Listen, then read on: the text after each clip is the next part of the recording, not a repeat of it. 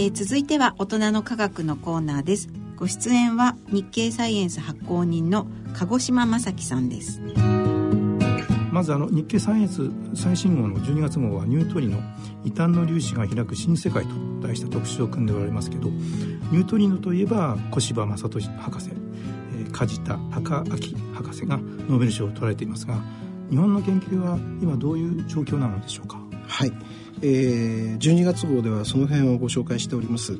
えー、日本はニュートリノ研究で世界に先駆けて成果を上げてきました、えー、そして今ですね、えー、超大型の実験施設ハイパーカミオカンデと呼ぶ計画を進めようとしています。でハイパーカミオカンデはですね、えー、カミオカンデそれからスーパーカミオカンデに続くニュートリノの、まあ、実験装置の3代目、えー、ということになります。で基本的な仕組みはですね、えー、初代それから2代目と同じで、えー、装置本体は超純水を満たしたタンクで、えー、実験の時は蓋を閉じてですね中を真っ暗にします。そして超純水の水分子をですね構成する核子や電子と、えー、それからタンクに飛び込んできたニュートリノとの衝突反応で生じる発光をですね、えー、タンクの内側にぎっしり取り付けました高感度の光センサーで観測するというものです。3つとも同じ仕組みで名前は似てますがそれぞれどのような特徴があるんでしょうか？はい。えー、初代であります神尾間ではですね、えー、タンクの大きさがですね3000トンでしたで1987年に、えー、地球から16万光年離れた大マゼラン雲で起きた超新星爆発によるですね、えー、ニュートリノを捉えましてですね、えー、ニュートリノで宇宙を見るというニュートリノ天文学という新たな分野の幕を、まあ、開けまして、えーまあ、実験を聞いた小柴先生がですね2002年にノーベル物理学賞を受賞されました。それから2代目のスーパーカミオカンデですけれどもこちらは5万トンの大きさでした。えー、1998年、えー、宇宙船とそれから地球の大気との衝突で生じるニュートリノの観測からですねニュートリノが質量を持つことを、まあ、発見しまして、えー、これによりまして現在の素粒子物理学の枠組みであります標準モデルっていうのがあるんですけれども、えー、これが見直しを、えー、迫られることになりました。この成果によりまして、えー、梶田博士が2015年にノーベル物理学賞を受賞しました。で3代目のハイパーカミオカンデなんですけれどもこちらは貯水量が26万トンということで、えー、まあその大きくなればなるほどた,、えー、たくさんのニュートリノをまあ捉えることができるということで、まあ、ニュートリノの特性をより深く探索することができます。ということで、えーまあ、じゃあ何を調べるのかということですけれども、まあ、ハイパーカミオカンデの最大の目標はニュートリノの CP 対称性の破れ、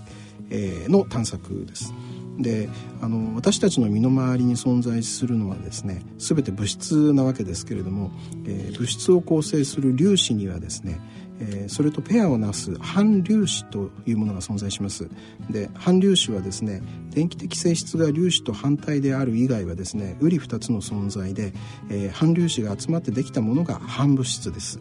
で現在の宇宙論によりますと宇宙が約138億年前何もない無の状態から誕生した時にはですね、えー、天文学的な数の粒子とそれから反粒子がきっかり同数生み出されたと考えられています。で誕生直後にですねこの粒子と反粒子はですね双方ともに数が減っていったんですけれども、えー、両者のその物理的特性にほんの少し相違があったためにですねごくわずかですけれども粒子の方が残りました。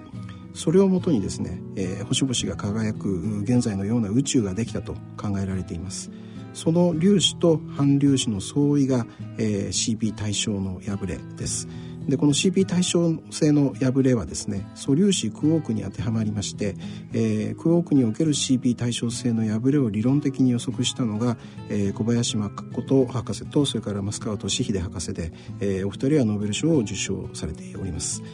で、えー、もしそのニュートリノで CP 対称性の破れが見つかればですね現在の宇宙が物質ばかりで、えー、本来あったはずの反物質がないのはなぜなのかっていう、えー、現代物理学における最大の謎の一つを解明する突破口になると考えられています。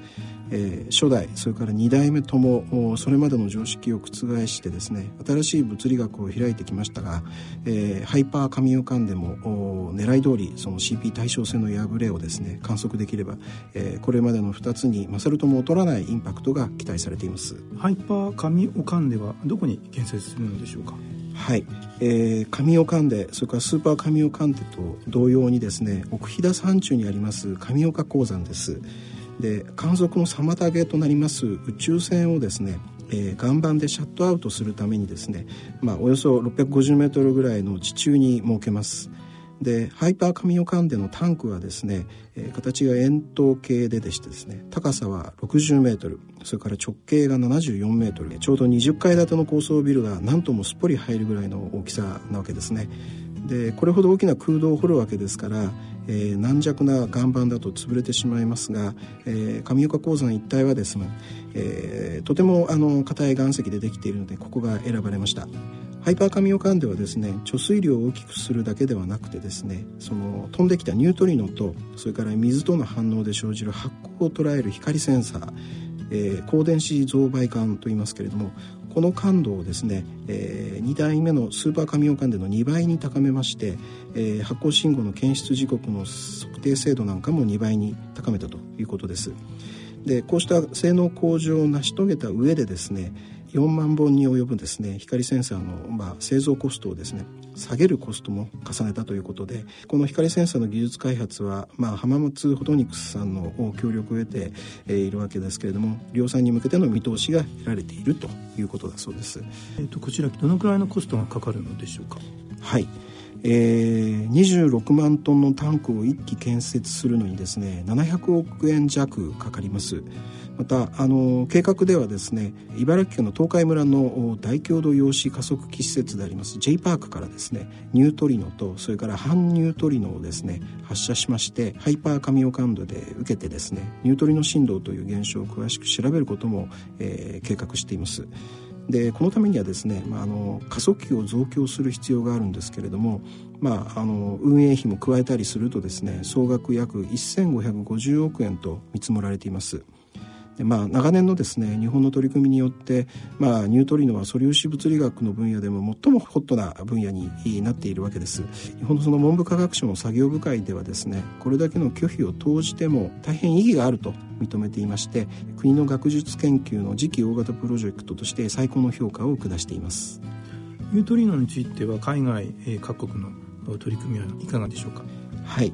えー、当然ながら黙って眺めているわけではないんですけれども、えー、特に熱心なのが最近はアメリカです、えー、2012年にですね万物に質量を与えるヒッグス粒子というのが見つかりましたけれどもこれは欧州にある大型ハドロン衝突型加速器 LHC の実験によるもので、えー、素粒子物理学の分野でインパクトを与えるアメリカ主導の実験は見当たりません。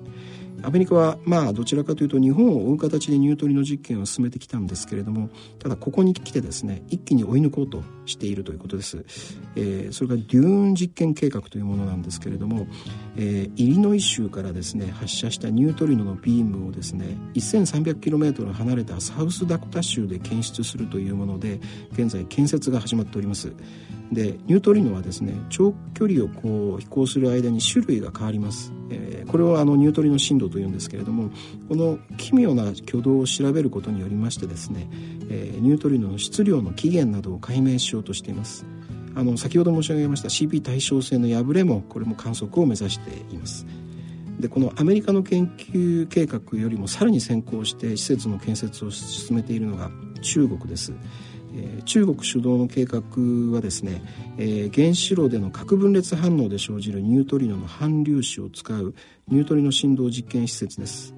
あの世界最高精度の測定を目指しているということですので、えこちらの方も素粒子物理学研究へのインパクトは大きいと考えられています、えー、ニュートリノ振動を詳しく分析するにはですね今申し上げました通りニュートリノをですね 1000km 以上飛行させた方が良いと考えられていますでアメリカの計画は 1300km ですがハイパーカミオカンデとそれから J パークはまあ数百 km なんですね。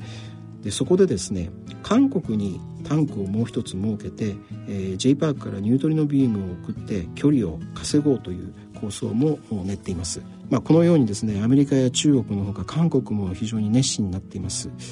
ただあの日本がですね切れ開いて戦闘集団にいるのがニュートリノ研究なわけですから、えー、確かに巨額のコストがかかるので今回のハイパーカミオカンでもですね当初の計画を縮小していますしかしながら、まあ、日本が世界の科学の発展に貢献するためにもまたそれから科学技術立国であるためにもですね、えー、チャンスを逃さないように計画をしっかりと進めていくということがとても大切だと思います。なかなか分かりにくい分野かもしれませんけれどもこの分野の動向にしっかりと注目してもらいたいなと思います。ありがとうございます。では次の18年1月号はどんな内容になるのでしょうか？はい。統合失調症はどこまで解明できたのかを、えー、ご紹介したいと思います